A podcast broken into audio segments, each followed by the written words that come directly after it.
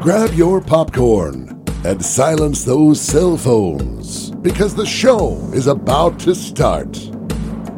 Rick and Nick talk flicks.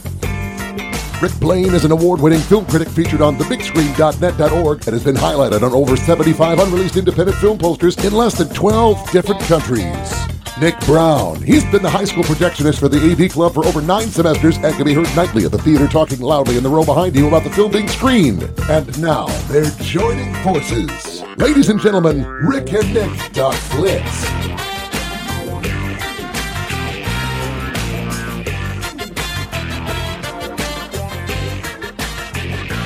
Oh, you already started. Okay. Yeah. This is Rick and Nick Talk Flicks. I gave you the cue. My Th- coffee is not yet kicked in, nor have my eyeballs focused in the right direction because it's early. well, everybody got to enjoy a little bit more of the intro music then. So, That nice retro 70s funkaliciousness. I'm Dave Brooks. you knew what you were looking for when you pulled that out, right? And you found that audio. I'm, yes, Yeah, Yeah. You you knew exactly what you were looking for. I wanted something to go with that cheesy leather jacket that you and I both have. Let's correct that to what you have. I'm Joel not cheesy, Hoover. it's awesomeness. I'm Joel Hoover. Welcome to Rick and Nick Talk Flicks, sponsored by the Bemidji Theater, which is on Highway 2, just outside of Bemidji, just down from the airport. Great place to go catch a movie here in the Bemidji area and for the greater Bemidji area as well. They've got $5 movie nights on Tuesdays. Concession stand is open. If you are still kind of wary about going to the movies, you can go to the concession stand, and that'll be a big way to support the Bemidji Theater um, with the income that they make from concessions, the the sales that they make from concessions. So That's really how you support the local theater. yeah, in general, that that goes for for any theater. So, Bemidji Theater, proud to be a sponsor of our podcast. We are proud to have them on board as a sponsor of this podcast. Since so, day one. yeah, from from day one. Yeah, Shout out to Missy and the crew. that's right. So we we appreciate them uh, quite a lot. Today we are going uh, from from the the pages to the screen itself with this episode today, and a topic that Dave and I have one way or another unintentionally danced around with what we are talking about today with screenwriting. So we're going to get into that in just a little bit here. But first, um, a major current events item that Dave just made me aware of a few minutes ago, and it's it's a pretty significant one in the world of movies and in the world of streaming, which we have talked about quite a bit on this podcast over the last few years, and it's in relation to Netflix. Dave. Well, Netflix just reported their first quarterly earnings for 2022, and they lost approximately 120,000 subscribers. That what dollar figure comes out to somewhere estimated around 55 billion dollars that Netflix lost in the first quarter of 2022. Well, streaming is the future of broadcasting and movies and all sorts of things. I mean, whether it's a show or a movie or a mini series or whatever, this is the future. But Netflix just dropped $55 billion worth of subscribers. And recently, just in the last couple of months, they announced that they were going to spend just this year alone about $60 billion on content. That's all streamers together, not just Netflix. So, brand new content uh, for 2022. They were going to go forth with about $60 billion. And something about that is what Netflix just lost. So, but Netflix, as of right now, at the time of recording this, is the only streamer to have numbers dropping like that. Just this morning, I read HBO Max went up. Well, you've got you've got uh, uh, you've got problems going on economically right now. You've got arguing that maybe a recession is coming. You've got a lot of inflation. You've got a lot of people having to make some decisions. Well, if we're going to have this, then we need to drop that. And you figure, well, that might be part of it. Netflix also has been talking about and threatening that they're going to start cracking down on password sharing. Um, the majority of people, and here's a funny thing: there was a show on Netflix a, a while back called Love, when like the late 2010s, and they actually put out a tweet: "Love is sharing your password." Well, now they're cracking down on password sharing, so they're not showing the love, I guess. And I, I get that. That's if you and you're sharing your password with somebody else, that's another household that's not subscribing to Netflix, they want a piece of that lost pie. And now they've got a huge piece of pie missing. So if this is the future of streaming and Netflix, as of right now, is the only streamer that has dropped to that level, and other streamers like HBO Max are going up. So what's the deal here? Is this a troubling sign for the future? Is this just something tied to uh, an incoming recession, possibly? Could this be a growing pain? Could this be maybe not all things are perfect? This is something. This is not a little thing. This is $55 billion. That's Yeah. more than some countries put out in their GDP. Yeah, it is significant. Now there there are a few factors to to take a look at here. Netflix has come out and they have said that their decision to pull out of Russia was Yep. significant. That cost the company 700,000 subscribers when they decided we're going to pull out of Russia because of, of what's going on with the war in Ukraine. However, that that's not all that it th- that is playing a factor though. Inflation is is a big deal right now. It is a very big deal. And so a lot of people are trying to determine, hey, what what are we going to do? What what do maybe we need to let go of? And that's playing a role too. Here's a report according to CNN. People in Great Britain, actually, it's also from a, a media consultancy called Kantar. People in Great Britain canceled about 1.5 million streaming subscriptions, and I think that's just general streaming subscriptions in the first three months of 2022. And according to that report from Kantar, more than a third did so to save money. So they're they're looking at it and going because of inflation right now, we are having to make consumer choices. We are having to make decisions especially in relation to things that we subscribe to and we're having to let something go and that something is is streaming. So that's you can look at it from those standpoints and yet you have a good example to the contrary of a streaming service that is on the rise right now. Well, and beyond even that, we are not, depending on your definition, we're in the pandemic slash endemic. It's not over yet, but it's receding. Where a lot of people have found solace in the last couple of years with their entertainment dollar, with their streaming, and you're not going to the movie theaters as much, so we'll stream whatever. And a lot of these streamers have based themselves on new releases. HBO Max just put The Batman, which we just did a big long thing on. That just went up on HBO Max. That has barely been in the theaters a couple of months, so now they're really kind of shortening it down to like a 45 day window, I think, from theatrical release to when it comes out on streaming. And others have been doing, with some lawsuits associated with it, day and date release on streaming and big screen simultaneously. Long story short, a lot of these streamers have been making their bread and butter off of this. And a lot of Americans, especially, we'll just talk about the U.S., forget about the world, just the U.S., people have been really, you know, finding their comfort object with their remote control and watching streaming or cable or whether it's sports or movies or whatever. And so now that we're taking this turn, the recession seems to be a likely thing in the future here. But the first thing to go is uh, streaming. Interesting for some people. Some people. But HBO Max is on the up. They're on the up. You've you've talked about that. that I just read that this morning, so I don't I don't have the guts of it, but it'll be interesting as we get a little further and more Q1 reports start coming out. How did Peacock do? How about Paramount Plus? They're fairly new. Um, I've got my favorite. I'm not. I'll tell you what. Of all the streaming services, and I've seen and used and have had a couple. Uh, I think Disney Plus and Netflix are the two best that I use. Um, Peacock, real glitchy. Paramount Plus is almost broken as an app goes. Half the things you want to watch, you can get the ad to play, but it won't play the show. In some, in many cases, uh, I've actually been within a week of being with Paramount Plus because I'm a Star Trek fan and I haven't been catching up on the local stuff. I uh, had to get a hold of their customer service and say, "Hey, if you can't get this thing to even work." I want a refund. I want to cancel. And they're scrambling to try to make things work. And that's nice. But I mean, there's, I got to think there's a bunch of those where we're just going to put this out. We just need people to subscribe to it and we'll worry about making the wheels turn on this car once people buy the car. No, no, no. You get to deliver something that works. Look at Disney Plus, look at Netflix. They have an interface that is easy and it works. And when you select a show, it plays. And they're not the only ones.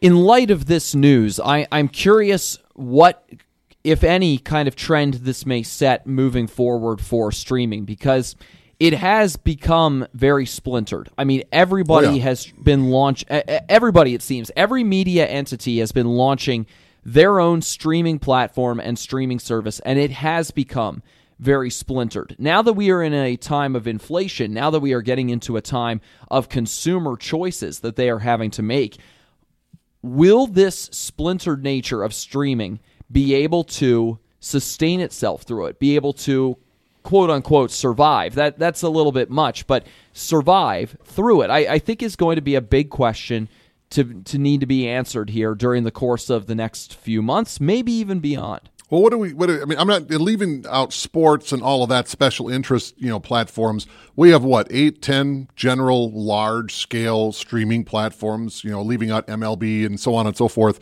Um, this isn't going to last like this. You're going to see you're going to see them rise and you're going to see them fall, but you're also going to see them merge. And it started out like that. Hulu originally was co-owned to a degree with shares by a lot of different distributors and studios.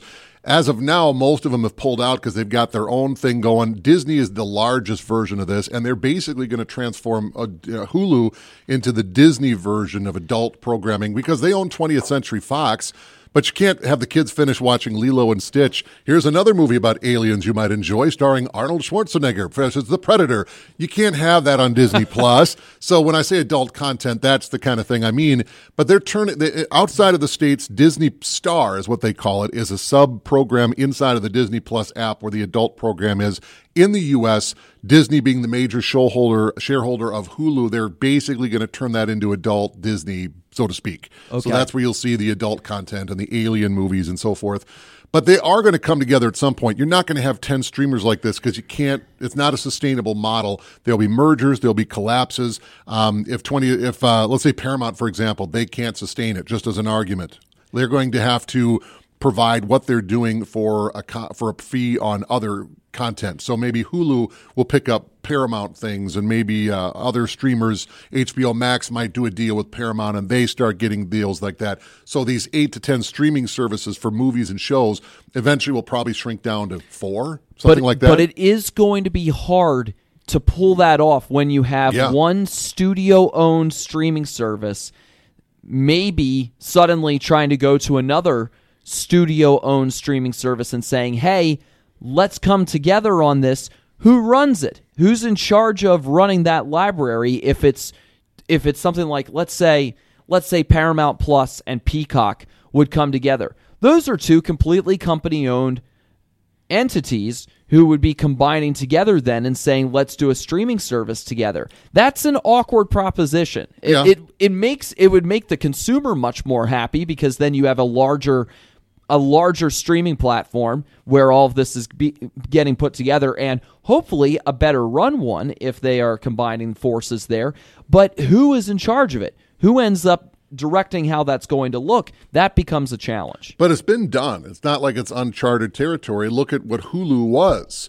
I mean, it was in the infancy of streaming, so it's kind of hard to really look at it because, I mean, streaming as an entity you can't really make a comparison from like two years ago versus today. Streaming is way different and the pandemic had a lot to do with that. Yeah. But it's not like it's never been done before. You get, you know, the this, the head CEO of this streamer and this streamer and this streamer, and they get together. We're going to form our own company.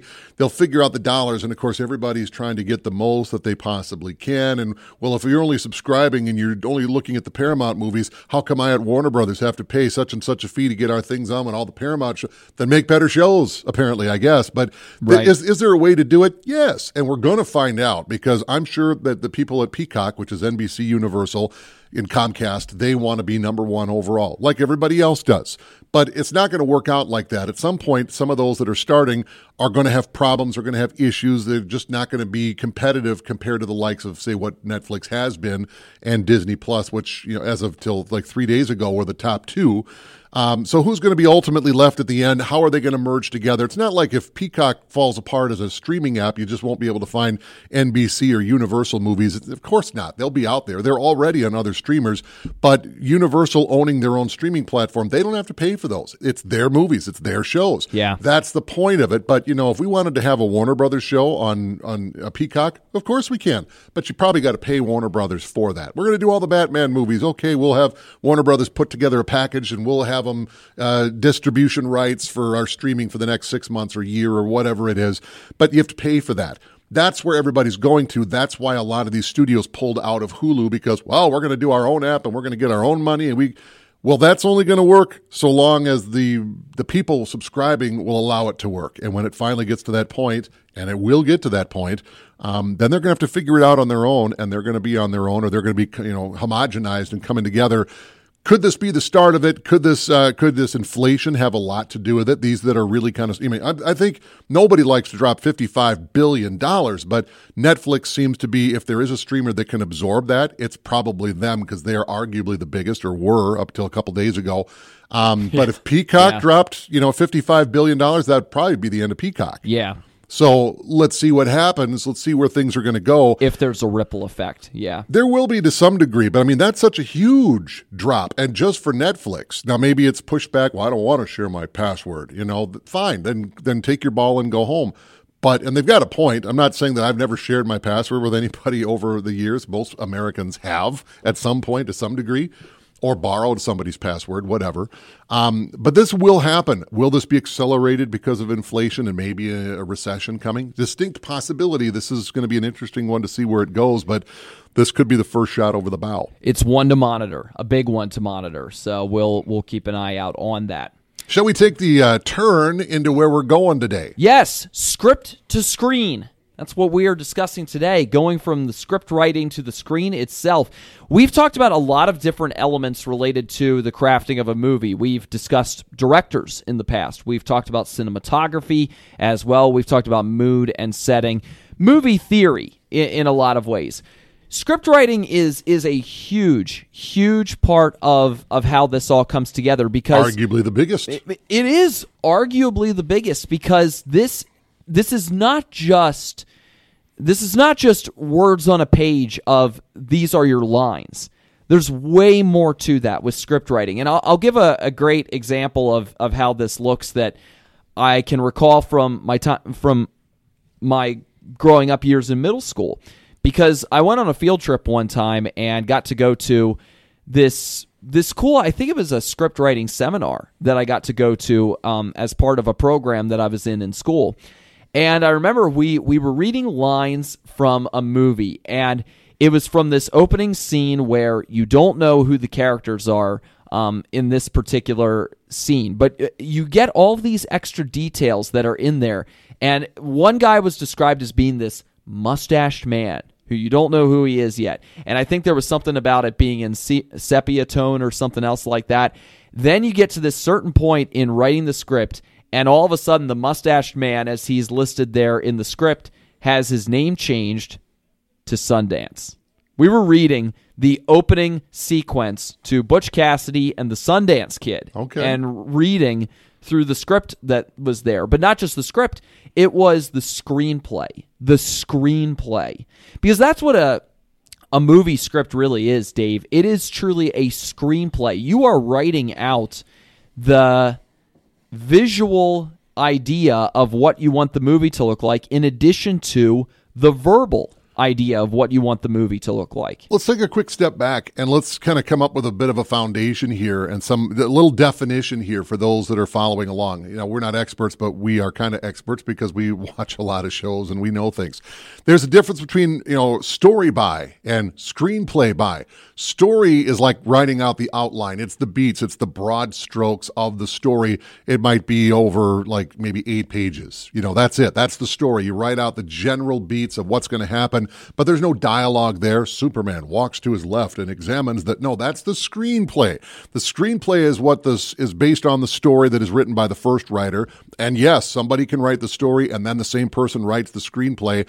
Oftentimes the story or the script gets passed down to another screenwriter and they'll flesh it out and maybe change it. And it, famously, they can go through some major, major changes. Oh man. So, story by, screenplay by, they're similar, but they're different things, and the screenplay is much more fleshed out, and that's ultimately what you see the actors on the set with, looking at their dialogue.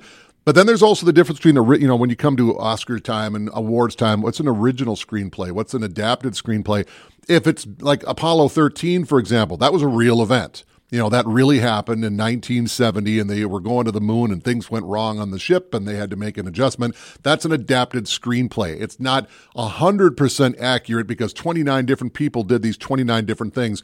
That's harder to follow on a movie. So maybe you boil them down into one character who does these 29 things. It's not completely accurate, but the story and the spirit of is very accurate. Original screenplay, that is something where somebody, hmm, I think I'm going to come up with a, and that's where Star Wars comes from. It was, you know, he might have gotten inspiration from things, but it was no adaptation. It was absolutely original. An original creation. Yeah, yeah. that's where definitions are going to come into play. You're going to hear Hoove and I kind of bouncing around. Well, the screenplay and the script that's what the definitions are so that you can a little more easily follow along what we're talking about and what it all means. So now that we've got that out of the way. Yeah, when I was thinking about it in in the build up to this this podcast, it's no wonder that so many directors will write their own screenplays or will write their own idea of what they have in mind or that they have a trusted confidant who will do that writing for them, Dave, because this really is the the idea being fleshed out on paper. You are you are putting together a pretty a, a pretty closely knit idea of what is actually going to play out on the screen itself to page when you are writing it out. And there are some there are some rules of how that typically looks that that we'll probably get into here in just a moment, especially with like what one page equals in terms of time in the movie itself. But but this is where the the idea of the movie is is truly being created. Like you can you can have an idea in your mind, and and many. I mean that that's what directors have. I'm sure directors, people who who have the idea for films, they've got tons of them running around in their mind. Putting it to paper, though, that's where the challenge rests, and that's what separates the great ones from the mediocre ones because you have to do a good job of being able to put it all on paper of what you want your vision to look like. And it has to come with not just the setting, and that's where the screenplay part comes in in particular, but you've got to have a really compelling story that has a really compelling dialogue that is attached to it. You know, no two movies are made the same. And there's also another good question. Well, who really makes the movie? Well, it's the director, right? Well, in some cases, yeah, but yeah. they're they're not all the same. I'll give you a couple of different examples of how a movie goes from its original genesis to the way it makes it to the screen. Look at, say, something like uh, the Indiana Jones movies. You had George Lucas and you had Spielberg, and eventually Harrison Ford really got worked into behind the scenes too. All three of them had to sign off on the idea. And generally, the original idea would come from George Lucas. You'll see him on the story by. Spielberg would throw things into, but he was generally the director. But a lot of times you'd see story by George Lucas, screenplay by. And a lot of times there'd be a screenwriter they'd worked with a lot named Lawrence Kasdan, who's been involved in Star Wars and yes. Indiana Jones. So George Lucas will come up with a general idea. You know, in fact, it comes down to this. A real quick sidebar, but it's interesting. Spielberg, after he'd finished making whatever movie in the late 70s, early 80s, maybe he was just done with uh, uh, Close Encounters, I think. He and George Lucas are like best friends. They go on vacations together, and they're sitting on the beach one day in Hawaii, and Spielberg is saying, I, th- I think I want to do a, a James Bond movie. And, and George Lucas famously said, Don't. I got something better Indiana Smith which later got changed to Indiana Jones. Right. And that's how it started. George Lucas came up with an idea, bounced it with Spielberg, and they're like, yeah, George Lucas got the story idea. Or I like that general idea. Let's run with it. They hire a screenwriter and then they really flesh it out. And that's how it starts. And you get the director very involved. And then there are other times where the story comes together completely independent of the director.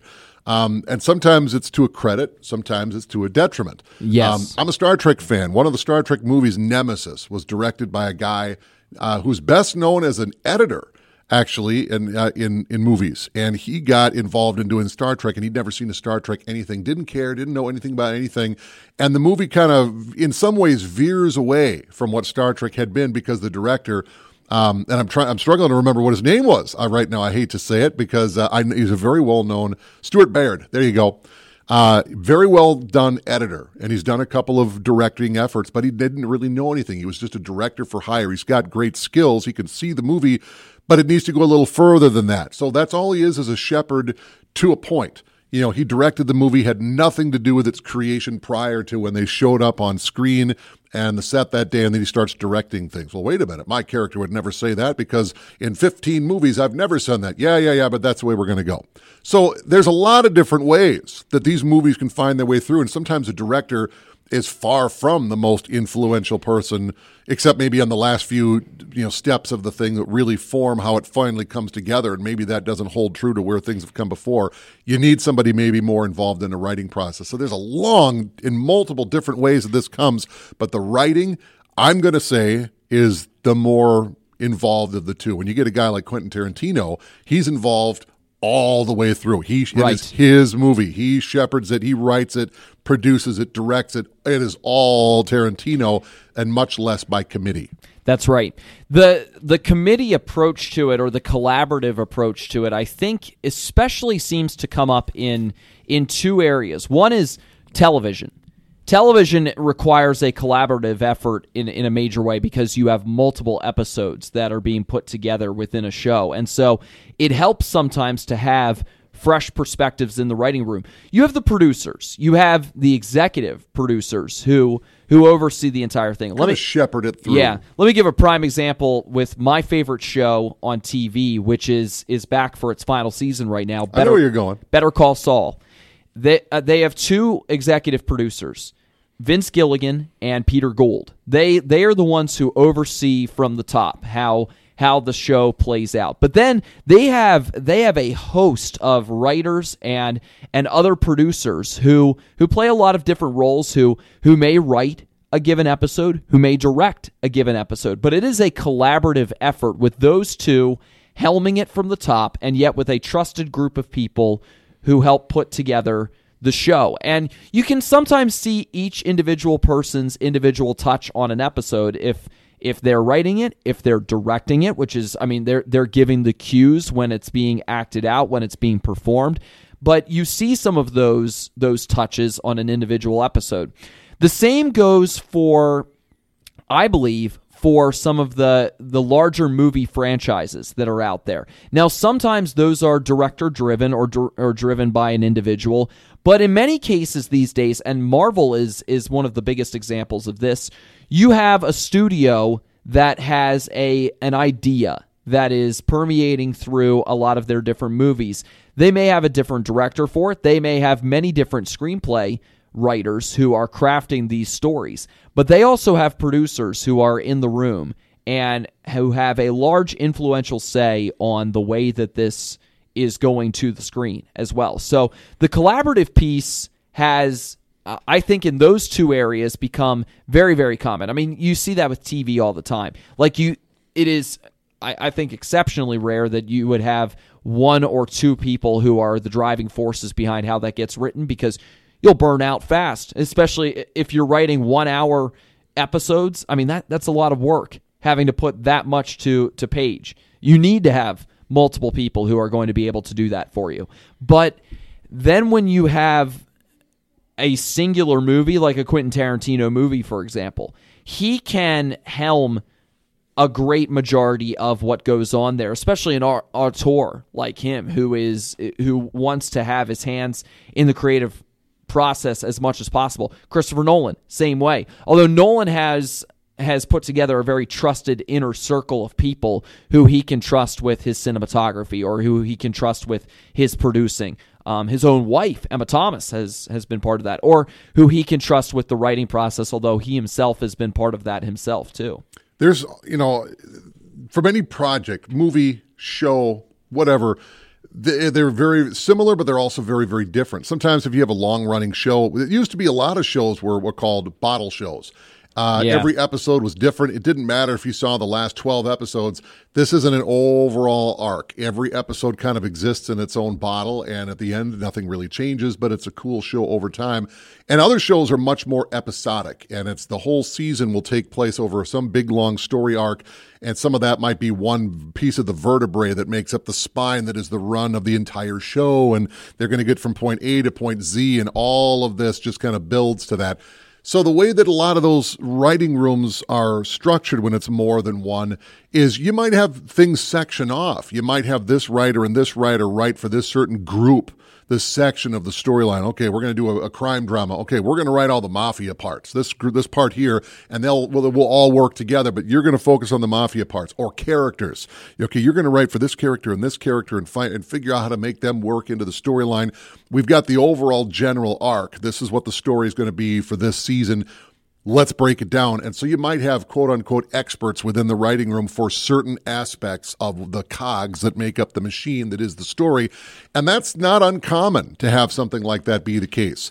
Um, I'm going to write for this guy character. You're going to write for this woman character. We're going to have a romance, but it's got to take place over the course of this season. So let's you and I go off and we're going to figure this out. And will they? Won't they? And and that's just one thread woven through this whole story. So you get those writers to do those parts. What you get then from that, though, is the possibility of a phrase that has become one that scares a lot of fans in in movies. And when they especially when a movie is is coming soon. And that is script rewrites. Script rewriting. When when that phrase comes out in the media of there's been a rewrite to the script of so and so movie. It, it's funny how the fan. Uh, sometimes funny how the fan vitriol or the fan shock is is so pronounced, especially if it's related to a franchise. It's like, oh my gosh, they're rewriting this. This is going to be a disaster. This is going to be so bad. And script rewrites, it's happened for decades that this has gone on. It's just become way more public. There's been a script rewrite. There's been a setback. There's been a delay in in the process of making this movie. There have been delays in making some of the greatest movies of all time because they went through huge script rewrites for for some of these movies. It's not just limited to the present day. It's just become a lot more public. True. Well, the internet helps with that too, and I mean, but it, then it, it also comes down to the what are we rewriting and why. Right. Are you a fan of Kevin Smith? Kevin Smith. You've talked about Kevin Clerks, Smith Mallrats, yeah, Silent Bob.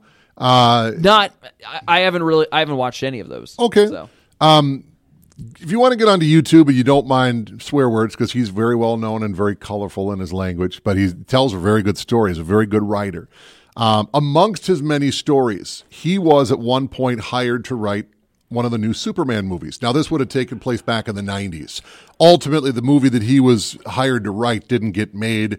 Uh, like went the through fifth a, or sixth sequel. Oh yeah, Superman. Yeah. After Superman four, Superman as a franchise just kind of that kind of wrecked the franchise. Well, how are we going to get this going? He tells a story about he's a big comic book guy and he likes Superman like anybody else. Well, he got hired to write the new Superman movie, and one of the main producers is a guy named Jon Peters and he tells this story, and you can find him telling the story on YouTube. It's a great listen to, but there's going to be a lot of Effenheimers and so forth, so prepare yourself.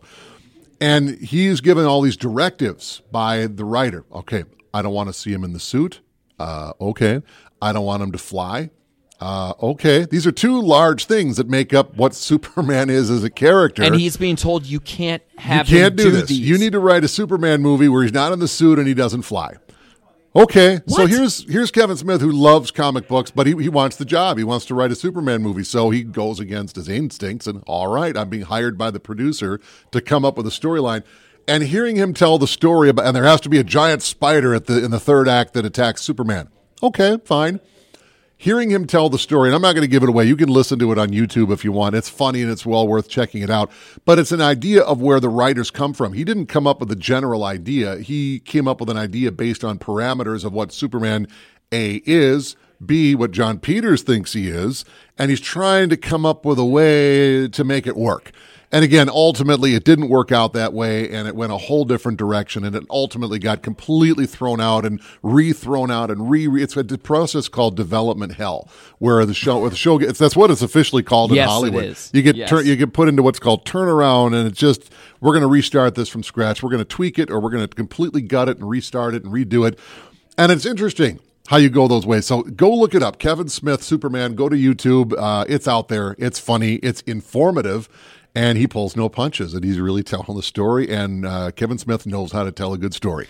Well worth the well worth the whatever ten minute video it is. Well, doesn't that just sum up why this part of the process, the script writing part, is so important? Because well, you're you're not just writing you're not just writing the script itself. It is it is a screenplay, and and you are writing out a vision of how you see this movie not just get spoken, but also how you are seeing the actors perform it as well. You're you're setting up what is going to be played out there. This this is one of the biggest dominoes that there is in the whole building of the movie. Yeah, I think a script and a screenplay especially is and even the story to a point is a living breathing almost like a Wikipedia document, but who gets to contribute to it?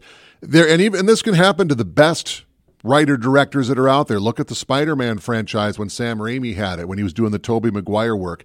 He did a really good first one, he did a really good second one, and by the time they were getting ready for the third one, it almost seems like anybody at the at the Sony studios who had the ability to write a memo and get it into the production offices was sending in what they wanted it to be. Sam Raimi has gone out publicly and said, "Look, my original thought for what I wanted Spider-Man 3 to be was this, this and this." Well, there's a lot of that that's still there. But then there was a whole bunch of other stuff. Too many cooks Way too many. Yeah. And not too many cooks in the kitchen. It was that, of course, but it threw too many plot elements. And yeah, the Sandman was good and Venom was good. And but a lot of this stuff should have been something should have been held back or held out. But somebody who had some degree of power said, no. I want in the movie, and I want it in there like this, and I want him to look like that, and that's how it's going to be. Well, you're when you're a director or a writer, you're hired by the producer. And when the producer or a studio executive, hey, you want us to make your movie? Then this has to be in there, and you're going to make him emo Spider Man, and that's the way it's going to be. Then you start having other elements that are not coming from the same source of material that just want to have a different stream of thought entered in that maybe doesn't really fit well, but it's going to happen because it's been mandated to happen. Have you ever watched the Nickelodeon 90s cartoon Rocko's Modern Life? I never even heard of it. Oh, really? No. Okay. Well, there's there's this one episode where um, Rocko and his friends um, uh, Filbert and Heifer um, are helping this this cartoon writer Ralph Bighead, who is the son of their their na- Sounds like Nickelodeon. who's the son of of Rocko's neighbors, um, the Bigheads, uh, Ed and Bev. Um, he they Wait, they Ed are, and Bev, Big Head? yes, I love it. Yes, they are helping him write out this this cartoon that he makes. It's this popular cartoon called the Fatheads. Um, but he is tired of it, and he wants to finish his he, he wants to finish writing it. And so, but then the studio wants him to create a whole new cartoon. And so he decides, you know what? I'm going to give this over to these three guys who are going to completely tank this thing. And and so anyway, he he gives them a chance to come to uh, to come and, and create this cartoon. And so the three of them get this book. It's like 1,000 some and some other ways to make a cartoon. And so then they are all writing through it. And there's a scene where the three of them, in, in hilarious fashion, display exactly what that looks like when you get too many cooks in the creative kitchen and they're like, "Oh, let's throw this in there. Let's throw this in there. Let's put this in there." And then suddenly it becomes enormous and Rocko, who's the one who's trying to fashion all this together, is so angry and irritated by the end of it because they have all of this stuff that has been thrown in there. And then, oh, by the way, Heifer, who seems to be the one who keeps on adding things to it, he wants to add one more thing in there and Rocko just blows a gasket. But it's a it's a funny and hilarious interpretation of how it actually goes when you have too many cooks in the kitchen creatively and all of a sudden you've got this monster on your hands. You know, it kind of reminds me a little bit of Mel Brooks The Producers, which is a Oh, great yeah. Broadway show. And basically, the storyline is it's a show within a show. These two producers are they want to make a show, but they really don't have the money. And ultimately, to kind of cut a few corners, they want the show to bomb so they can collect on the insurance from Yes. the movie. So Yeah. they come up with what they think is the worst story ever, called "Spring uh, Springtime for Hitler." Where it, it's it's just crazy, and so you get these Nazi characters, and of course this is all written- Beyond zany. Beyond Yeah. zany. Got to remember now, this is written by Mel Brooks, a Jewish comedian. he did Spaceballs. Oh, he's done so many good things. History of the World. It's a hoot, but it also has bearings in real life. Seth MacFarlane is the writer, producer, creator, does a lot of the voices for Family Guy. It's well documented. He wants Family Guy to go away. He wants to do other things. He's been doing the Orville, he's been doing some movies, but Family Guy is his bread and butter. He creatively has gone as far as he thinks it can go, and he takes a page from The Simpsons. This is a show that its best days are way in the past. They just are. And he says the same with Family Guy. We've done weird things to try to stay relevant, but he wants that show to go away. But Fox is determined to keep it going because it's a moneymaker for them. So you're going to keep going. So he thinks that, you know, Simpsons and Family Guy are both casualties of the same thing. It's just watered down burnout. We're going to keep this thing going because it makes money, but the best days of its quality are behind them, both of them, but they keep rolling for money's sake. Um, even beyond other things like that, you run into issues like, say, Game of Thrones, which was so beloved in the way that it was put together. And they're all based on books, but something went very off the rails for the last season of Game of Thrones. What? Especially when they got to the point where they had outpaced their source material, and True. now they were having to create their own content by this point. True, but it it went even beyond that, or at least there's a lot of theory. There's a lot of smoke that tends to line up. The showrunners, who basically were the head writers, but they also kind of dictated the way the show was going to go. Turns out, right around the time that Game of Thrones came to an end, they got signed up by Lucasfilm to do a new Star Wars project. And there was a lot of theory that all of a sudden this long, slow burn that had been going over the first many seasons just kind of came to a very quick, abrupt end. It did. It's almost like these guys needed to f- tie this off, not surgically, but just hatchet it off, tie up as loose ends as sloppily as they could so they could just end it and they could move forward to the next thing, which ironically enough never really came to fruition because they're no. No. longer involved in the Star Wars And project. and the irony too is it still was a long process between the last season and the season that preceded it. There was a long gap that was in there because they had extensive shooting to do. I mean, I I don't watch the show, but I was I was at least interested and intrigued enough in how that final season played out because it was such a cultural phenomenon that I remember it, it was a long break between the penultimate season and the final one. I mean, they had a lot to do to put it all together, and yet even still, it felt rushed in the end. Yeah, everybody felt like it got rushed. So when you have a project and you have an idea and you have a storyline and you're going to shepherd it through, however that works, as the writer, the producer, producer, director, writer, however it works, from the first time you sit down and put pen to paper and the time that you finish it off is can be a very long process. Some movies have famously taken from the very first idea to the first time it actually got onto a screen like a decade. It- Yes. it, can it can go that long. Yes. maybe it's an idea that just gets put on the shelf, And for a it doesn't time. always mean it's going to be good when it's that long either. it, it seems that um I, I was just kind of went through a, an example of this not too long ago. I'm starting to get back into the X Men movies a little bit. I haven't watched them in a while, and I just watched the first one the other day. And of course, the X Men based on comic books and Stan Lee, and so the first couple movies, uh, Bryan Singer shepherded it, and his team. He's got a group of people that have been kind of with him since the beginning through Usual Suspects and Superman Returns and all of that. Um, so when I went and saw X Men for the first time, and it came out in the summer of 2000, I didn't know anything about X Men. Mutants. What do you mean mutants? They're all monsters. Well, no, no, they're like superheroes, but they, you know, they didn't get gamma radiation. They just kind of mutated, and so now he shoots beams from his eyes, or he can move metal and blah blah blah. All right. Well, going in blind and ignorant is sometimes the best way to go into these things. I saw the first Spider-Man movie with Tobey Maguire. Didn't really know anything about Spider-Man. Really, I didn't know his background. I, I know he can shoot webs from his arms, but you know. I didn't know what to expect, and I loved it. It was Yes. marvelous.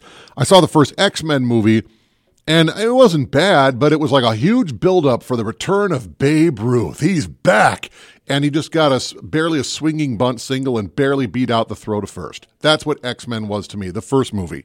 It just seemed like it was going on big themes that just didn't quite deliver, and there was not enough action in it. You got all these action heroes that are showing up in the movie, and they didn't really barely do anything. And even when they did do something, it felt real quick and forced and over with.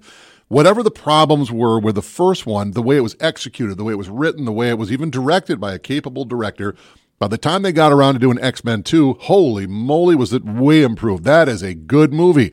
Well, what happened with the first one? I mean, rarely is the example of the second one is never better than the first. X Men 2 throttled the first one. They figured it out, and everybody's working as a They team. Yep. The action scenes sound, seemed like they were well developed, and I'm going to credit that to the writing of it. Interesting themes, and I like the X Men overall, but the first movie, it, it didn't do it for me. I, I rarely want to go back and see the first one again. I just want to jump to X2 or some of the others. First class, very, very good. Um, so you can't say, well, it was their first one. X First Class, you're truly introducing these people for the first time. And that was an awesome movie. And Matthew Vaughn got involved. And he's one of those guys that will shepherd it through for the writing and producing and directing. It was like a reboot prequel that was still attached into all that had been previously done. And yeah, for First Class is, is phenomenal. My favorite X Men movie, no question. And but it's it's one of those where I think it needed another pass on the writing. I think I think the elements are there, the ingredients are there, but they're not right. The the I don't know, the ratio is off. Something it's all about action, but there's not so much action. Yes, there's a lot of, you know, weighty deeper metaphor and thought and exclusion and inclusion. I get all that. And that's also there in X2. But everything that you needed those movies to be is in X2 and missing in X1. That's a writing issue. It seems to me like the movie, and the movie did get moved up. It was supposed to come out, I think, Christmas time of 2000, and they bumped it up to the summer of 2000. Did that ricochet and ripple effect backward? We don't have the time for another pass on the screenplay. This movie needs to get done faster. Let's go. And that is another big problem. I'm kind of segueing into some movies. A lot of movies don't get, they do not have a completed script or even barely a script. They get made up while they're shooting it. And there are many, ex- there are many examples of this. Sometimes to the detriment, sometimes to the success. One of my favorite movies is Spielberg's Jaws. He didn't, he famously did not like the script, but we got to get going. And that shoot, that production was a nightmare. Forget about Yes. breaking down mechanical sharks.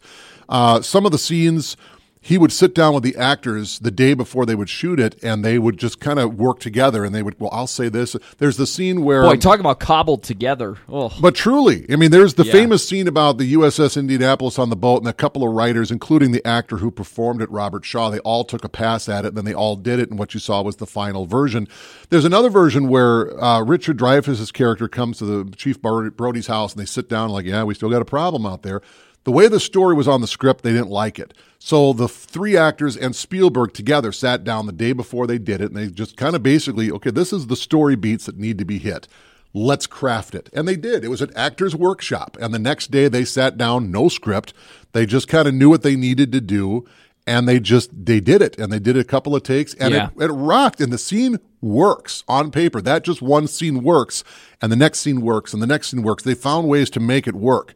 Even without really a good script or a finished script, where you'll be sitting down and you're trying to figure out, okay guys what are we going to do? And there's you're, you're spending money you're shooting a movie but you don't really know what you're shooting. You're making it up as you go. And there are times where quantum of solace comes to mind there was a writer's strike and so Yes. they, they got a first pass done okay let's shoot it anyway and famously the director and bond himself would sit down and try to you know unofficially write Oh, Daniel Craig has said that that was just an awful process. Oh, yeah. that's, that's why they really threw themselves into Skyfall to try to make that a quality movie after after how quickly assembled Quantum was. Yeah, So sometimes it comes down to should we shoot this? Should we not shoot this? Are we ready to shoot this?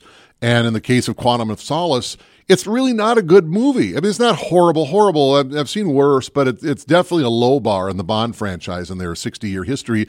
And that's why. But there's other movies too where there wasn't a writer's strike and it just seemed like the, the, the script was barely cooked up. it's half-hearted. There, Yeah. There's some good stuff about it, but it's also half-hearted. So it, it can work out and it can sink the boat. It really depends on who is you know shepherding this thing through and are they really committed to it or are they just trying to get done with this and move on to the next thing will it work Let's talk about elements of the screenplay and writing themselves. Have you heard what the rule is, Dave, or what the general rule is regarding your screenplay and how much should be written? I, I, I guess that goes a lot of different ways i guess depending on what specifically you're asking The typical rule is one page equals one minute of what is taking place on screen. So, in the thought then is about 90 to 120 pages is what you're looking like for a screenplay for a movie because what you get on one page is what you're going to have for about a minute's worth of the movie whether it's whether it has dialogue or not you're you're describing how things are going to be looking in addition to what the dialogue itself is.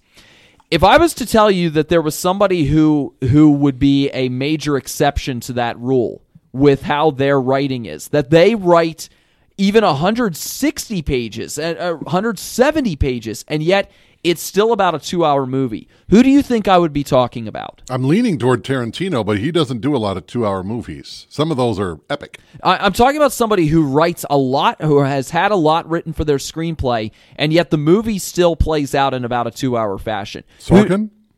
Aaron Sorkin. Because because why? It's so snappy. He Oh, can, yeah. the, his movies they can they can rattle off dialogue like crazy in those movies. And I, I think I saw that it was like 170 pages for the social network. And yet you're That's watching you're watching a 2-hour movie though. And it's it's not like it goes way long. Like 170 pages there, you're going, "Oh my gosh, this is going to be like almost 3 hours here with I a gotta- I gotta screenplay like that." up. But with Sorkin, with the way that he writes in particular, you're getting this all condensed because the dialogue moves so quickly. But that's kind of been the general rule. Like especially if you if you do some reading on screenplays, like that's the general rule is a page for about a minute unless you are an exceptional an exceptional writer in terms of being able to put together dialogue like that that just rolls off and goes that quickly and and it it it cuts that quickly back and forth. A guy like him, major exception to that rule. Yeah, I, I had to look that up. Social Network to me seems like it was a three hour movie just because of maybe what the subject was. But yeah, it's officially 120 minutes. That's two hours to the dot. Uh, but it didn't seem like it. Others like A Few Good Men, though that's a longer movie, but it's it, it moves fast. You know, yeah. uh, Jeff Daniels, who was on his show, the the Newsroom, which was on HBO. It's a great show. Um, he said you have to have your. I mean, there's some great actors that are not set, suited for Aaron Sorkin's style.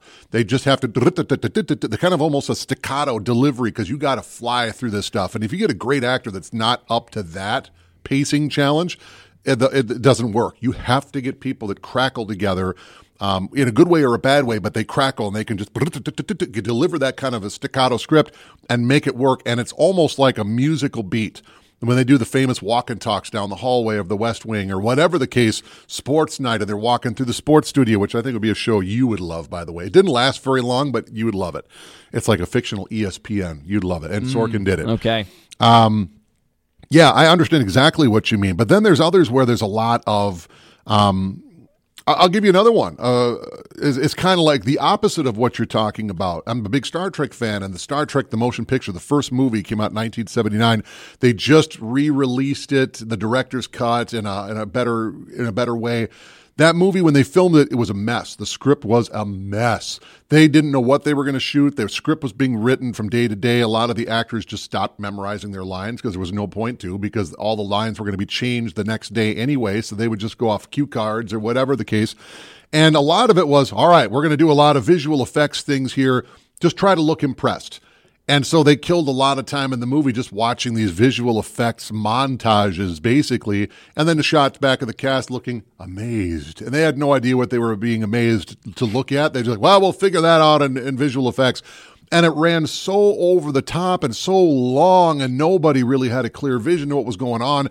When the movie actually premiered, the director himself brought the print directly from the processing lab. It was the, and the industry term is they delivered the film wet, so it still got like all the chemicals dripping oh, off Oh, of the film, and that's how it went in the projector because they didn't preview it because it wasn't ready. They literally finished editing the, sh- the movie that day.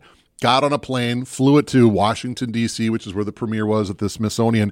So, but that's an example of not just the writing process, but I mean, nobody really knew what this thing was going to be and exactly how it was going to go, and it kept changing. And how are we going to do this? And it just it was a mess of a movie, and they didn't have time to make uh, adjustments. And that's actually kind of the way that a lot of movies will go. But the editor, the director, didn't have time to fix it. Many years later, like 2001, they did a re-edit, a director's edit, and it's a much better version of the movie. And I remember if I ever want, I'm a completist sometimes when it comes down to I'm going to watch the such and such f- trilogy or whatever. Even if one of them isn't good, I'm going to watch them all because I'm watching the trilogy. I always had to psych myself up to watch Star Trek the motion picture because it is slow. Right. It is plotting. It is Yes. boring. It's an interesting paper, you know, on paper, but the execution is horrible. Watching the director's cut, holy moly, is that a huge improvement? I mean, it just it trims it and it makes it work. Yeah, and that movie is like taking one of the episodes and making it into a full length movie. One of the Star It Trek was. original series episodes and making a full length movie out of it. Like That's exactly what it was. Yeah. There was Here, finish your thought while I finish a donut. yeah, it, I mean, you see that play out. You you just see that if this was an episode, it would be a fascinating concept. It, it'd be one of those fascinating quote unquote human interest although in this case it's it's a little bit more than human interest kind of story um, when you have extraterrestrial things involved so you have the the kind of compelling story that that Star Trek would typically go with. The problem was they made it into a two hour version of that, a, a full length feature length movie with that, and suddenly they they just seem to have all these hollow spaces. Well, they were going to make a whole other show, a second series. That ultimately didn't happen, and they were already writing scripts. They were already casting characters. They were already building sets. This was going to happen, and then, like 20 minutes before they shot it, okay, guys, stop and then ultimately, they took two of the scripts and kind of married them together. Ugh. And that's ultimately what became the, the storyline. Uh, in a rough sense, brass tacks, that's what happened with the first movie.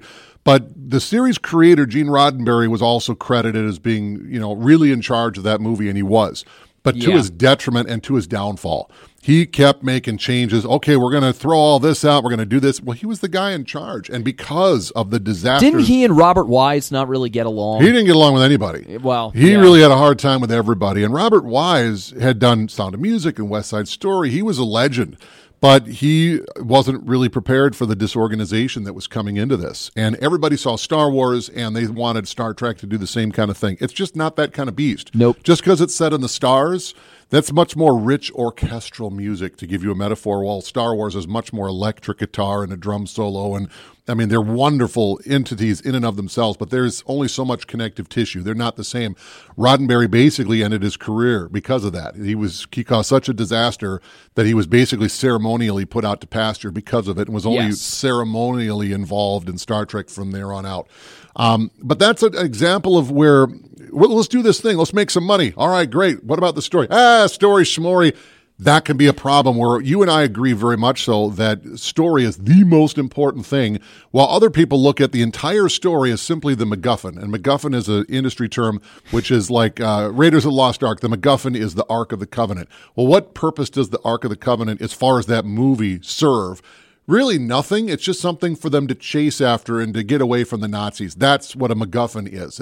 I think uh, Hitchcock came up with the term in yes. some in the eyes of some people the entire story everything everything that's written down is the macguffin. We just need to get some really cool visual effects and get it michael bay movies come to mind oh man. Yeah it doesn't matter what the story is we, we just got to make it look these good. cliche lines in there. We can throw these one liners in there. We'll get a laugh out of everybody and that's all that we need. You're going to get a b movie then you're going to get a B minus movie. Disguised as are, an A list movie, right? If you are going to have that kind of writing, and uh, writing is just essential to having a quality movie. It really is. And it's no wonder then that some of the best directors are are people who and the best who are also some of the best writers and that those two things can really go together. Now that's not always the case where where you have a singular visionary who's putting all this together because sometimes that's not a good thing because that person might not have a great idea. But but look at some of these these tremendous writers and the scripts that they have put together and one name that came up when I was when I was reading about the topic of screenwriting was Billy Wilder from back in the in the 50s and 60s and Billy Wilder put together some some tremendous movies in that time and movies that had a very distinct kind of writing style to them and where they they had a certain a certain quip about them. They they had a they had a certain sarcasm about them. They had this certain kind of feel to them with the characters. And they were just extremely well fleshed out with the way that the writing was. The style was distinct, it was clear, it was concise, and it, it had a, a plan in mind with the way that the writing was was fashioned together. And you see that with the very best writers, that they they have got an idea of what they want this movie to be. They have an idea of how they want their characters to be. And they they have dimension to them. And, and that's something that you can't just make up. You you can't just you can't just hand a script to a very talented actor and and tell him or her, "All right, make this happen. Put it onto the screen." No, you, you need a script, you need a screenplay that is going to fuel the imagination of that talent. that is going to bring out the best in that person. Sometimes uh, a screenplay and a certain actor playing one of those roles within there, they're just made for each other. And you can tell. You can tell and you can go, "Wow, that's I, I mean, think of think of like Heath Ledger's Joker. You know, Heath Ledger made that happen in so many ways. He he made that performance happen with the way that he committed to it and put it on screen. But but think about some of those lines that, that were in there. I'm like a dog chasing cars. I, I wouldn't know what to do if I got one. You know, that's good writing. That's great writing. Um, sometimes, uh, uh what was it? Some the thing that's like gravity. Is it madness? Madness is like gravity. All you need is just a little push. You know, a line like that. That's or, writing. Yeah, that's that's tremendous writing, and that that's not just one liner writing either. That's writing that has its character in mind. In that case, uh, a madman, a crazy character. Think of the greatest lines in movie history. You know, th- those don't just happen by accident. Those don't just happen because they were delivered in a certain way. They were delivered in a certain way, but they were written down. So many of them were written down in a screenplay room with an idea of th- this is going to be a significant moment.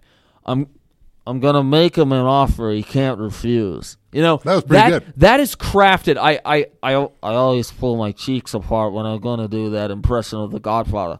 But it, those are things that that are written down in a room with a vision of how it is going to play out on the screen with an idea of that this is going to be a significant line. Now, it, it takes the right person, it takes the right kind of directing to it, it, takes all of those things working together in concert to be able to make it into that signature moment. I am your father. That took a certain delivery from James Earl Jones to make that line work. But that is a significant moment in the writing room where you are saying this is the moment where Darth Vader reveals his true self, who he really is. And that takes the right kind of that takes the right kind of, of setting of the stage. You know, even with even with something very simple like that on the page that just says "I am your father," but even that, James Earl Jones had said when he read the line, he was like, "Oh, he's lying. It's not true." You know, and of course, boy, that's fam- how Luke responds. Well, and even the way that Pretty movie suitable. was filmed, that was a big surprise. It was. The only people Yes. that knew it were George Lucas, James Earl Jones, who had to say the line, um, uh, Irvin Kershner, who directed Empire Strikes Back, and then Luke Hamill just before they filmed it. Mark Hamill. Mark, who did I say? You said Luke Hamill. Well, Luke, Mark Hamill plays Luke. There you go. Yes. He was pulled aside just before they filmed it and said, Look, David Prowse, who's wearing the Darth Vader outfit, who does not the one that you hear, Dave, James Earl Jones dubs him, was going to say the line that was in the script Obi Wan killed your father. When he says that, what the line is really going to be is I, I want you to respond to what the line is going to be. And nobody knows this except us four, so don't let it out. So you have to have a line that it's not just what was written in the room, it's what it reveals. And what is said and what you actually hear later in the final film are different things. And Luke has got to respond to what is going to be said, not what is said. So it's written in a way, but sometimes it's it got a little smoke and mirrors and a little one hand's doing one thing and the left hand's doing a different thing. It's interesting how that can kind of come together too. yeah. Let's let's segue real quick into a couple of um, really well known filmmakers that are best known for their writing. And one of the things that comes to mind, kind of based off of what you're talking about, uh, I got to go to the Coen brothers. Now, this Oh, is yeah. Joel and Ethan Coen. They're brothers. They sometimes they co-direct or one of them directs. Generally, it's a bad sign if you get multiple people directing one movie. However, there are exceptions, and the Coen brothers are that uh, when they do co-direct. But uh, I think it's Joel that directs most of them. But it's funny, you know, all the classic lines from, say, The Big Lebowski. People will ask Jeff Bridges or John Goodman or Steve Buscemi or any of those guys and gals, hey, how much of that did you improvise? And Jeff Bridges said, not at all. I mean, every time that I put in the word, hey, man, those mans are in the script. You know, you don't want to improvise because Joel and Ethan Coen, they're very much not just about collaboration while they are, they know what they want this movie to be. and they don't want people meandering too far off the path that they have written because they are very well known to write their own stories. And they're very they're collaborative but to a point. And so what is written is what it's going to be. And so you're not going to vary too Yeah. much from that. The actors might want to get an idea and then just go with it in their own direction then that's not what you want to do with the Coen brothers. The Coen brothers, you need to understand, have got a very strong vision as to what this is going to be. You need to walk that path. And uh, much like Heath Ledger did, I'm sure he brought things that nobody in the crew behind the scenes thought of. That he brought, yeah, let's go there, let's run with that. But let's not everybody is going to be Bill Murray. Not True. everybody is going to be somebody who is literally improving on the spot, but who Yeah. you trust with it because they have such a, a clever comedic mind to have the right kind of lines and the right kind of quips to do something like that. No, you you need to have some kind of of idea. You need you need to have that road to walk, and that's what the screenplay is for. Absolutely. Uh, if we're going to do a story here about screenwriting, then we've got to give a little more love to Quentin Tarantino. We've definitely given him uh, a show of his own. But Tarantino was a guy that when he started coming out, uh, really kind of getting noticed in the early 90s and doing things like Reservoir Dogs, uh, people wanted to get involved with this guy because it wasn't just the overall story. It was he he shepherds this thing through all the way through. He does the story, he does the screenplay, he directs it, produces it, you know, the writing, of course, um, and the dialogue in particular. He has got. It's not Sorkin esque, but it's the dialogue is what Sorkin is probably best known for. And Tarantino's dialogue, I mean, really, what is what is Pulp Fiction about? Can you give me a quick one sentence synopsis of what Quentin Tarantino's Pulp Fiction is about, or even about what upon, Once Upon a Time in Hollywood? Versions Hollywood? of the same story or Well, ripple effects of the same story. Yeah, they're they're character driven. They're not really plot driven. Not Right. really. And so you're just kind of watching a day in the life of da da da da da. Well, that's under what- sensational circumstances. That's what like 80% of Once Upon a Time in Hollywood is. Like you have some plot going on there but but again, it's so character driven. And there are moments where there's a lot of dialogue involved with it. There are moments where it's not dialogue. You are literally immersed in the world Yeah. of it. And that's what's so cool too about about stories like that and about writing like that because one of my least favorite things about script writing is when you are beating us over the head with the obvious. Like where where we could piece together some of these things and and think about them based off of what we are seeing, but instead it's we need all the details. We need to explain the character's mind and we need them to talk about it all. And it's like, no, you don't. You're just you're giving us extemporaneous dialogue here. You're giving us uh, all this extra stuff. It's just we could pick up on that. We could pick up on that dialogue. We know that that's what's happening right now or I think this or this is what is happening and that you have to speak it into action.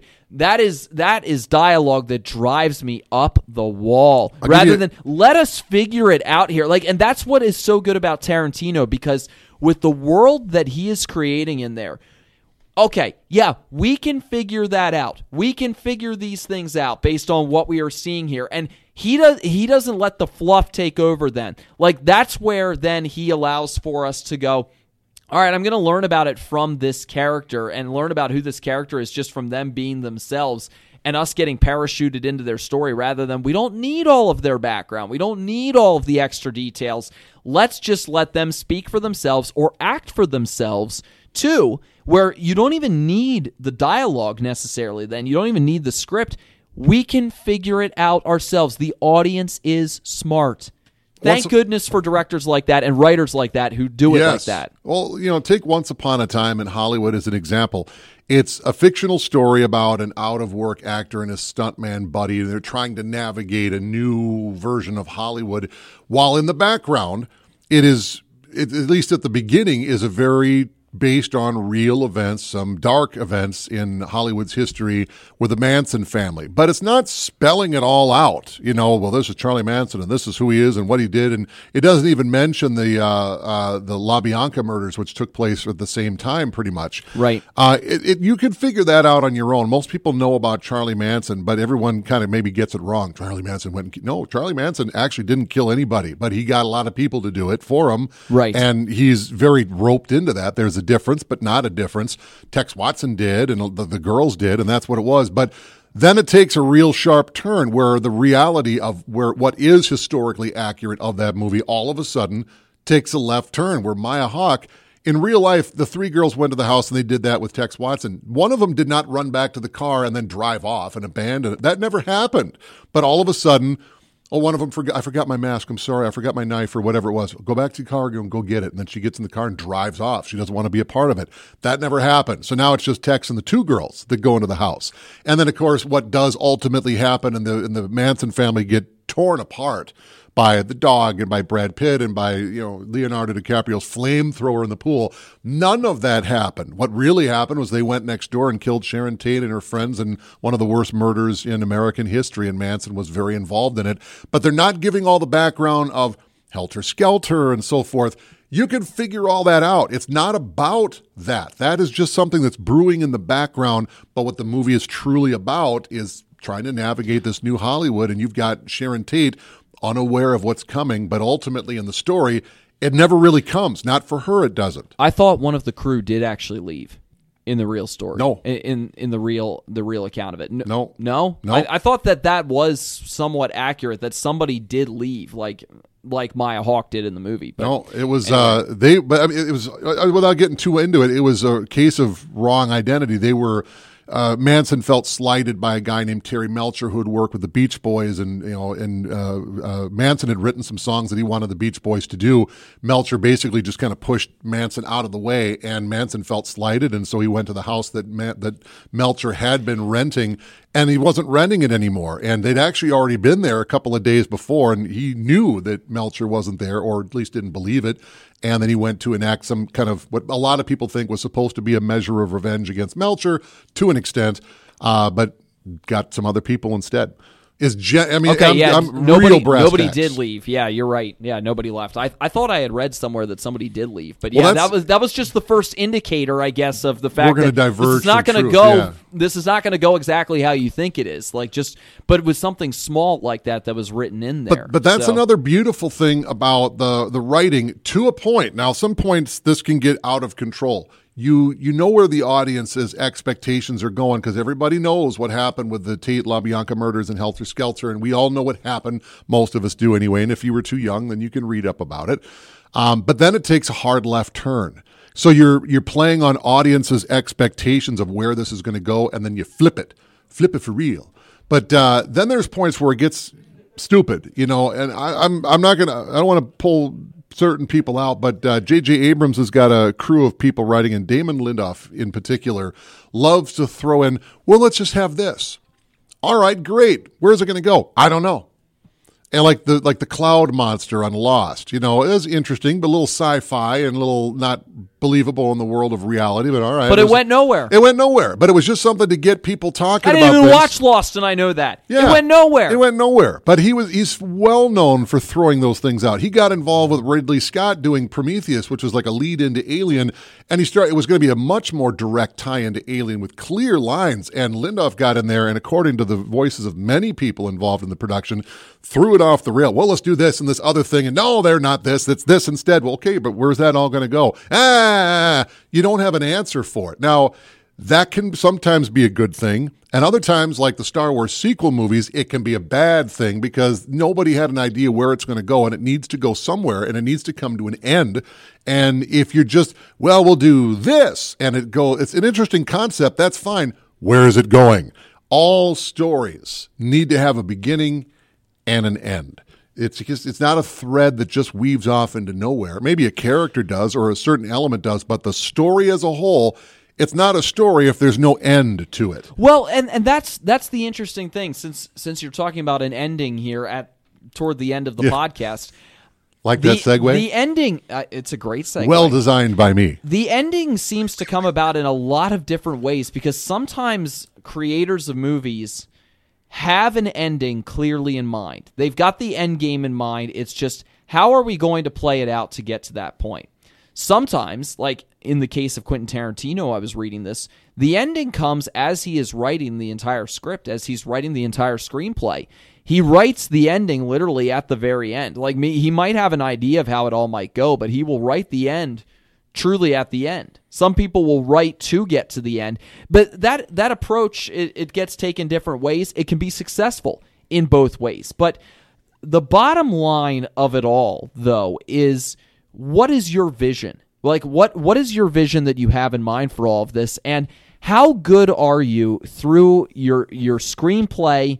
through your dialogue, through even your lack of dialogue, and the overall feeling of the movie. How good are you at creating a setting that is truly beyond just the setting of the movie, that goes beyond the three dimensional, that goes into the characters themselves? How good are you at creating a world where the world is one that is beyond just just this is the location. This is this is the setting. It has to be a world that has fully developed characters in it. It has to be a world that has a plan of how those characters are each going to be unique and different. It has to have a world where the dialogue is is very engaging and where it's not just one-liners, it's not just quips, it's not just funny things. It has to have a very clear direction of the, this is where we are going with it and that it is consistent that it will be very consistent through and through. I was reading a few of the C's that that have to come up when when you are writing a screenplay that it has to be clear, it has to be concise, it has to be creative and it, it cohesiveness is, is so important with all of that. It is important, but there's almost a fourth category now. It's optional because if you, if you and I we both appreciate a good movie and there's you know and a lot of that the backbone of any good movie is the story whether it's character driven or it's or it's plot driven if it's good then it carries everything and everything else is almost optional beyond that. I don't care how well it looks but i mean when you get stick with Tarantino, how he pulls you into the world, whether it's the music that he uses, whether it's music of the time, like uh, Once Upon a Time in Hollywood, or just almost a lot of surf rock, which is not what I would have expected in Pulp Fiction, or even Stealers Wheel when a torture scene happens in Reservoir Dogs. It's not what you would expect, but it kind of throws you off and it makes you almost feel even more weird, which was the point in the first place. He does that in Kill Bill too. Yeah, he does yeah. that in Kill Bill too. It's you know he's got his own kind of method to making it work. It works. But then you get other things that happen where the story is just it's just enough to kind of move things forward, and it doesn't really matter who says what and who does what. We just need you to or stick around. beating you over the head with the obvious, or that too. Again. But it's yeah. basically just something, just enough duct tape to hold it together, and then we're going to have some great effects here, and we're going to have really cool wardrobe and some sexy girls and guys over here to make the audience want to check off all the things that you know audience poll results want. And I think every poll never asks what do you think about the writing of the movie? But what do people understand about writing of a movie? They just care about what's presented in front of you. And if it can distract you for an hour and a half or two hours long enough to get your money for the ticket, that's all that matters. So it comes down to is it, why are we making this movie? For money? Or because we got something to say and there's a reason to do it. I love that. I got nervous when they were going to do the Karate Kid spin off Cobra Kai. Have you ever seen the movies? We're going to make a show now about it. I was like, are they, they just doing this because it's retro? They, turns out, have something to say. And Cobra Kai, they've done, I think they just have the fourth season coming up here pretty quick. I think that's the one it's really good. It really is really good. And they've got things to say, and it really truly continues the spirit of not just the first movie, but thus far, just about everybody that had anything to do with the original movie, short of uh, Mr. Miyagi, unfortunately, who passed away, but he's very much the heart of the story as well in a lot of ways. They had somewhere to go with this, and they really had something to say, and it's marvelous. While other times, next summer, part seven is coming out of the whatever franchise didn't we say all we needed to with the other one? I mean, if they announce another Pirates of the Caribbean movie, despite the whole Johnny Depp fiasco right now, I, I don't care. I, I think we were done after really the first movie. Everyone was excited for a sequel, and then they quickly went off the rails. Um, the first movie is fantastic. See that and leave it alone. We don't need Pirates 7. We just don't. We just don't. They just started work on Fast and the Furious 10. I think it's a paycheck for a lot of people now. It it lost its way early. It found its way back. Got to give a lot of credit to Justin Lin with Fast 5 and then ever since then it's been slowly and slowly. It's a Vin Diesel paycheck machine is what it is. But um, family. Yeah. So it, it, comes down to the point now. What are we doing? Are we really going to tell a story, which is what you and I would agree is a very important part, if not the most important thing with movies anyway? Storytelling. I can enjoy a pop, a pop, a pop, uh, bop, I can't say it, popcorn movie. There we go. Where story is kind of secondary, but you just kind of turn off your brain and forget. They're all benefits. But when you're doing something like a Transformers Revenge of the Fallen, I mean, is Because, there again, any story there at all? The, the story, maybe more than anything else, reflects the vision that you have for the movie. And if Exactly. you if you have put the time into it, and if you have really worked hard to craft that vision and again that setting like i talked about earlier. Your script is going to reflect that. Your screenplay is going to reflect that. And then you're going to have people who are coming in and they have a very good idea of this is how i'm supposed to act this. I'm not trying to pull this thing out of the fire. This has already been forged and it's been prepared. And now it's just set up for me to knock it out of the park. Like if it's just a shiny glitz fest, we want to sell tickets. That's all Yeah. we care about. And I get it. Hollywood is is two different things going on. It's art and it's business. It can't be all art, but it can't all just be business. You got to find that middle line. If you keep putting out movies just to sell tickets and nobody cares, look what's happened to the Star Wars franchise. It's it's all about selling tickets and the story was just stupid. It just I mean, they might not have another Star Wars movie for a while, but they're finding something on the small screen that's kind of working, but also kind of not working with the Boba Fett thing. Um, that's another story. But it's, you know, if you start losing the faith of the audience, whether it's for a particular franchise or, Lord forbid, it gets so bad that people start losing faith in, in movies in general because they're all designed to sell tickets and nothing more, nothing for the imagination. You know, if you could get back to the way they used to make them, and every generation says that, but I think they've got a point. Um, but there's certain examples of where we have a reason to want to make this because we've got a heck of a story to tell, and it's not just to sell tickets. But why did they make a fourth Matrix movie? Apparently, nobody really liked it. Um, leave it alone. Watch the first one and leave it at that. It's kind of going the realm of the Pirates of the Caribbean movies. You know, are we making them because we really have a story to tell, or is it like Ghostbusters 2, where only Columbia Pictures wanted to make a follow up? They still had Harold Ramis and Dan Aykroyd write it with a lot of input from Ivan Reitman, but nobody really wanted to make it, and the studio wanted a lot of special effects, and so that's basically what the movie was about. And it's watchable, but it just isn't there. Doesn't Clearly, hit the same No. Yeah. they really had something to say with the first one, and I really liked the last one. That was pretty good too. Uh, but the second one, you could tell people wanted to make it for ka-ching ka-ching. that's right They were in financial problems, actually, Columbia Pictures, and Ghostbusters will save us, and they did, but at a cost.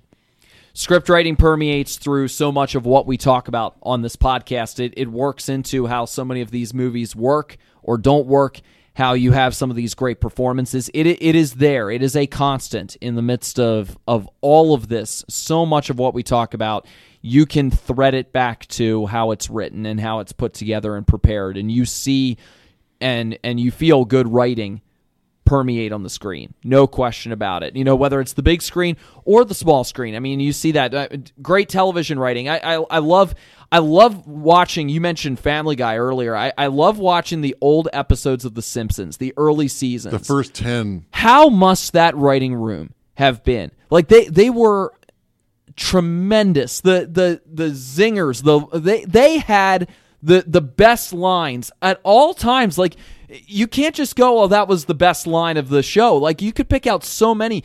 You had comedy right. You had some of the best of the best for comedy writers in that room. Conan O'Brien was in that room before before making it big on late night. You know, you they had it going on as far as putting together snappy witty dialogue that that just flows all the way through.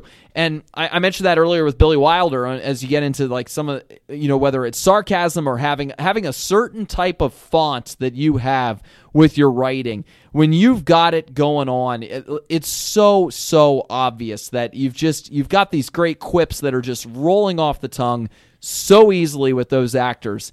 That's great writing, and that's Yeah. writing that you see clearly coming through. That's such a. col- mean, we weren't talking about collaborative effort. The writers do it. The the actors, the voice actors, they deliver it, and not just for one. They do like half the cast. Harry Shearer is like a third of the Simpsons cast right there, from Mr. Yeah. Burns to. I mean, it's it's amazing how they do that.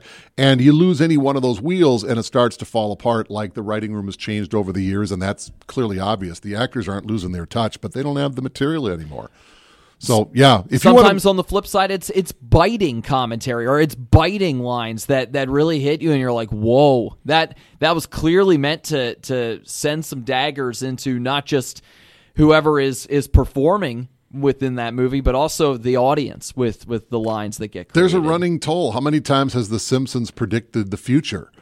And I mean, and they did it in a kind of a comment in a in a social commentary kind of way that was maybe pessimistic, and a lot of it has come true. They made the joke of you know one day Mickey Mouse will be owned by you know we're all going to be owned by Mickey Mouse, and now the Simpsons are owned by Mickey Mouse.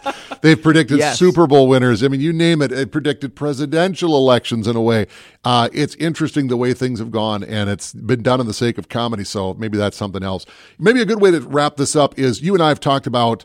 Um, you know, are we consuming movies like just a beverage? You put it down and go on to the next one, sitting in an airport and just trying to consume, or really sitting down and savoring a meal? I think it comes down to a lot of the writing. I'm not poo pooing popcorn movies either. I like those too.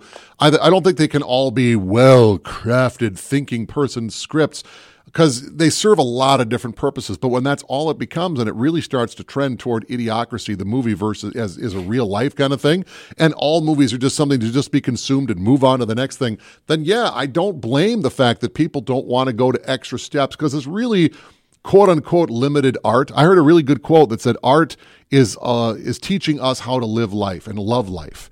And in some cases, some of the movies that come out are very much art. In other cases, they're not anything near art. I mean, there's some things that put some art talent into it, but it's overshadowed by a lot of other stuff. Just to get it out, make some movies ka-ching, ching, let's move on to the next one. We're doing part seven, but we're already thinking about part eight because more money, more money, more money there goes the art, you know. So I can't blame people yep. sitting in an airport, you know, terminal watching whatever movie on their small teeny phone. It's intended to be seen on the big yeah, yeah, yeah, yeah, yeah. It's not worth it to me. I get that. But then when you get something comes out from Nolan or for a while Singer or others that were fabulous, Aaron Sorkin, whether it was for the small screen or the big screen, fabulous should be seen, should be savored, should be watched and rewatched because you're not going to get it all the first time. So things like that are fabulous. Um, you know, if there was a little more of a ratio pushing back that way, maybe there wouldn't be the debate about our th- movie theaters still something that are relevant today because you got you've got to see it at the right place. You don't have a fine meal with a plastic napkin and plastic you know forks. You need to sit down at the big long table with the crystal stemware and the silver plates and blah blah blah. It's part of the meal. The wine isn't just something you drink; it's part of the meal. Rick and Nick Talk Flicks is sponsored by the Bemidji Theater on Highway 2, just down from the airport. You and I have given that metaphor a lot, Dave, about uh, what you just described that metaphor of a fine meal. And that's how we look at movies. That's how I think a lot of people who listen to this podcast look at movies and, and how they treat it because it, it has to be well crafted like that. But but what is so often at the center of that, that backbone is the way that the writing is. It is the way that the screenplay is because you get the vision playing out right there and and you hear it, but you also see it then too. And the and the screenplay reflects that. The writing will reflect that. It, it like you said, if you want to get that rich feeling to it, that's where you put your time and your work into it and you create dialogue that is compelling. If you're sitting down in the theater seat every single time, all right, let's kill two hours. Uh, there is exceptions for that. Yeah, absolutely. Or I can't wait for this. Like you wait to sit down and I am so hungry. I need food and a good food. I, that you know, it's the same thing Not with just movies. The popcorn. Not just the popcorn, but sitting down and I want to savor the. I have been looking forward to it.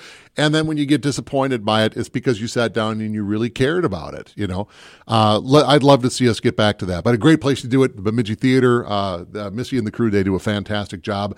If you're not right, quite ready for uh, going down to see a show during the pandemic or the endemic, swing by the snack bar, get a couple of snacks and an icy, especially as we start getting. It doesn't look or feel like it right now, but we are allegedly coming up to summer. Ice is not coming off the lakes in time at all this mm. year, but great spot for an icy and some great popcorn. Great deals. Get your popcorn bucket. It's I think three and a half dollars to refill that giant behemoth thing for the remainder of 2022. It's a great deal. Great spot to see a show. They're right off of Highway 2 between Bemidji and Wilton. Go see a show. That's where we'll cap it for this script and story, although we certainly are not on any kind of script no. when we go here. No. Better that way. Uh, that's uh, that's how we get some. We're lucky the... we do this show in English. Really? It's too early. Um, uh, are you hungover? No, well, just, the that, coffee's not in yet. That's true. Yeah, we, we could just be floating into gibberish then. So I'm Joel Hoover. I'm Dave Brooks. And we will see you at, at the, the, movies. movies.